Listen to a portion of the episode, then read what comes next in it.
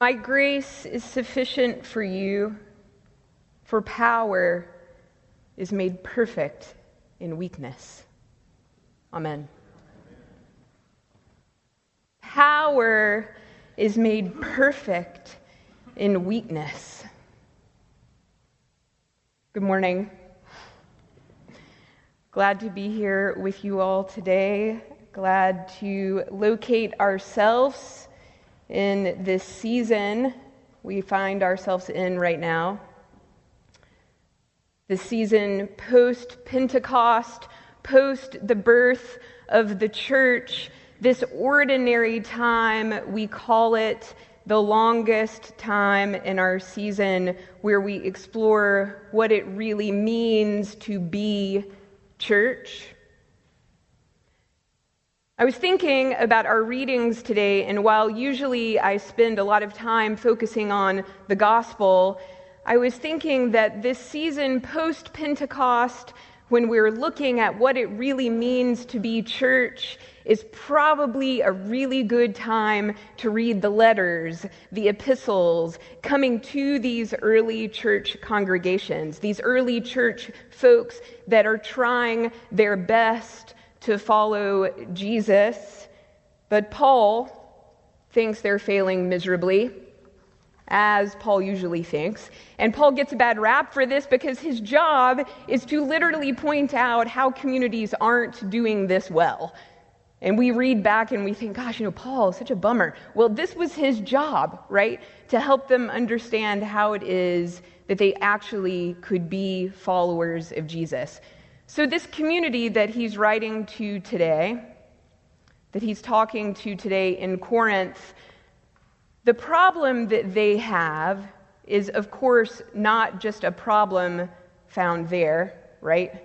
It's a problem that we all have. It's a universal problem for humanity, not just for the church. The problem that Paul is talking to this community about today is pride. Paul is talking about pride, and Paul is trying to call these people back to a place of humility. And as I was reading this, I was thinking about talking to you about this concept of pride and humility in the church, and I thought, yeah, I can't do that from the pulpit. Standing, standing up there somehow and talking about how we should all be humble uh, didn't feel like it really had integrity for me today. So I thought, here we are in the middle of summer, in the middle of ordinary time. I want to be here with you, talking to you today about what Paul might have been trying to say to the people in Corinth and what that might uh, mean for us today. Paul is warning them about pride and pointing them back to humility. Paul says, I am content with weakness, insults, hardships, persecutions, calamities for the sake of Christ. For whenever I am weak, I am strong. Whenever I am weak, I am strong. That is such a paradox which is something I love so much about Scripture and about Jesus and about the writings. It's full of paradox. And it's in this paradox, I think, that the most is available to us for learning, right? So here is the paradox for us today that within our weakness is our greatest strength. But I just have to ask how many of us here are content with our weaknesses?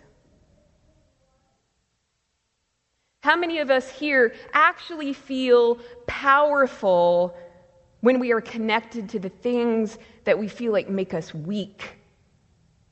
That to me is something that I wanted to grapple with. I think that uh, the point, really, the question that we have today is what is power? What does it mean to have power? That is such an important question for us today just in the, uni- in the world uh, at, at large, what is power and what does it mean to have power? And what does weakness have to do with that? So, You know that thing that we all have that we spend a great deal of time trying to hide? If you have, yeah, we all have this. The thing that we spend a great deal trying to hide that we would never post on Facebook, that thing. The thing that we are afraid if people find out about us, uh, we're going to be alone, we're going to be rejected, that we'll feel too much shame, that we'll be overwhelmed by that. We all have that. We spend a lot of time and a lot of energy uh, hiding those things. But you know what else I know to be true, and probably you do as well? What happens to us when we finally decide to let those things down? When we finally decide, maybe by choice or maybe not by choice, to reveal the things that we often feel the most shame about. What happens? Anybody want to shout out? What, what is it that happens to us as people? Are we further divided or are we further connected? Have you ever had that moment, and I hope that you have, where you finally tell people this thing that you're carrying and they say to you, I have the same experience? I'm holding that same shame.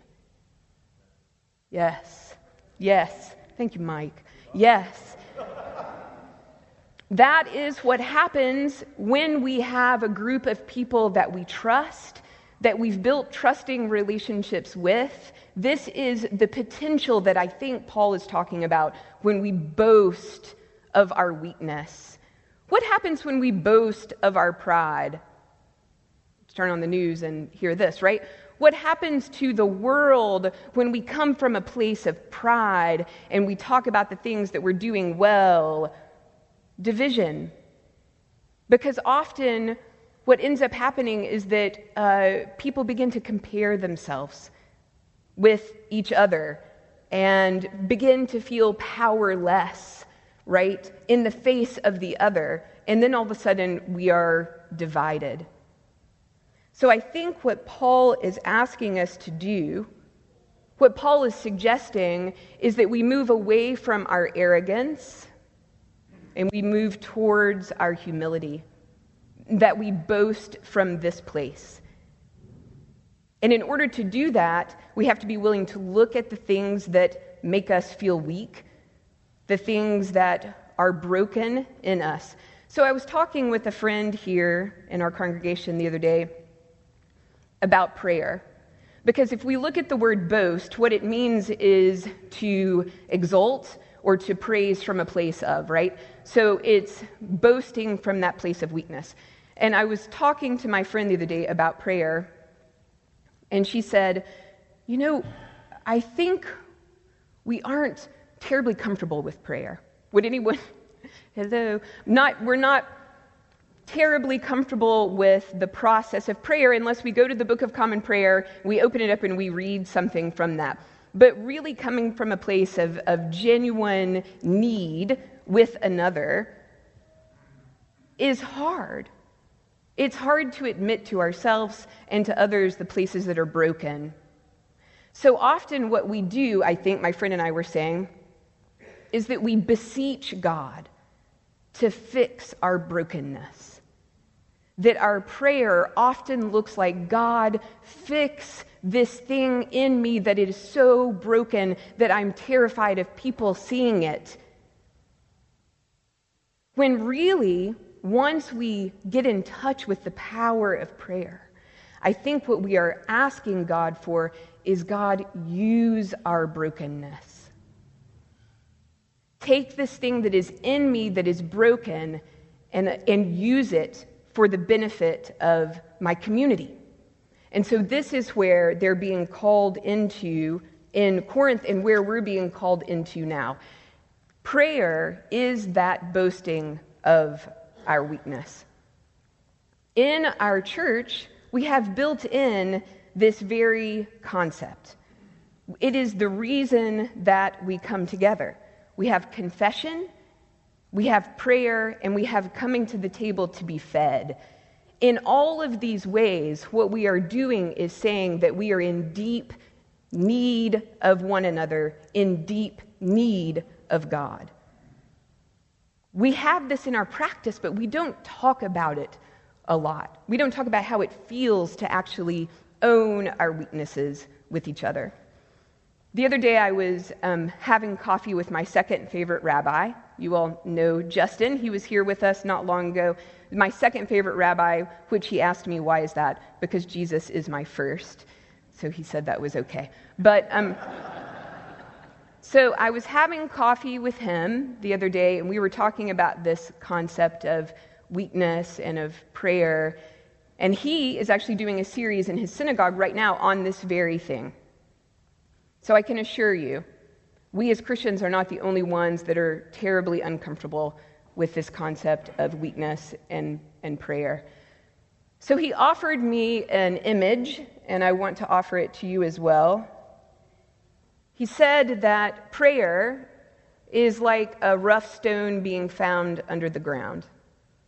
This precious gem is found under the ground, but when it's first found, it's rough you can't see its beautiful, shiny inner nature. But then it goes through a process of rounding, goes through this process of rounding to smooth out the sharp edges so that that inner beauty can shine forth. And this was the image he had for me about prayer. And I thought that was really beautiful.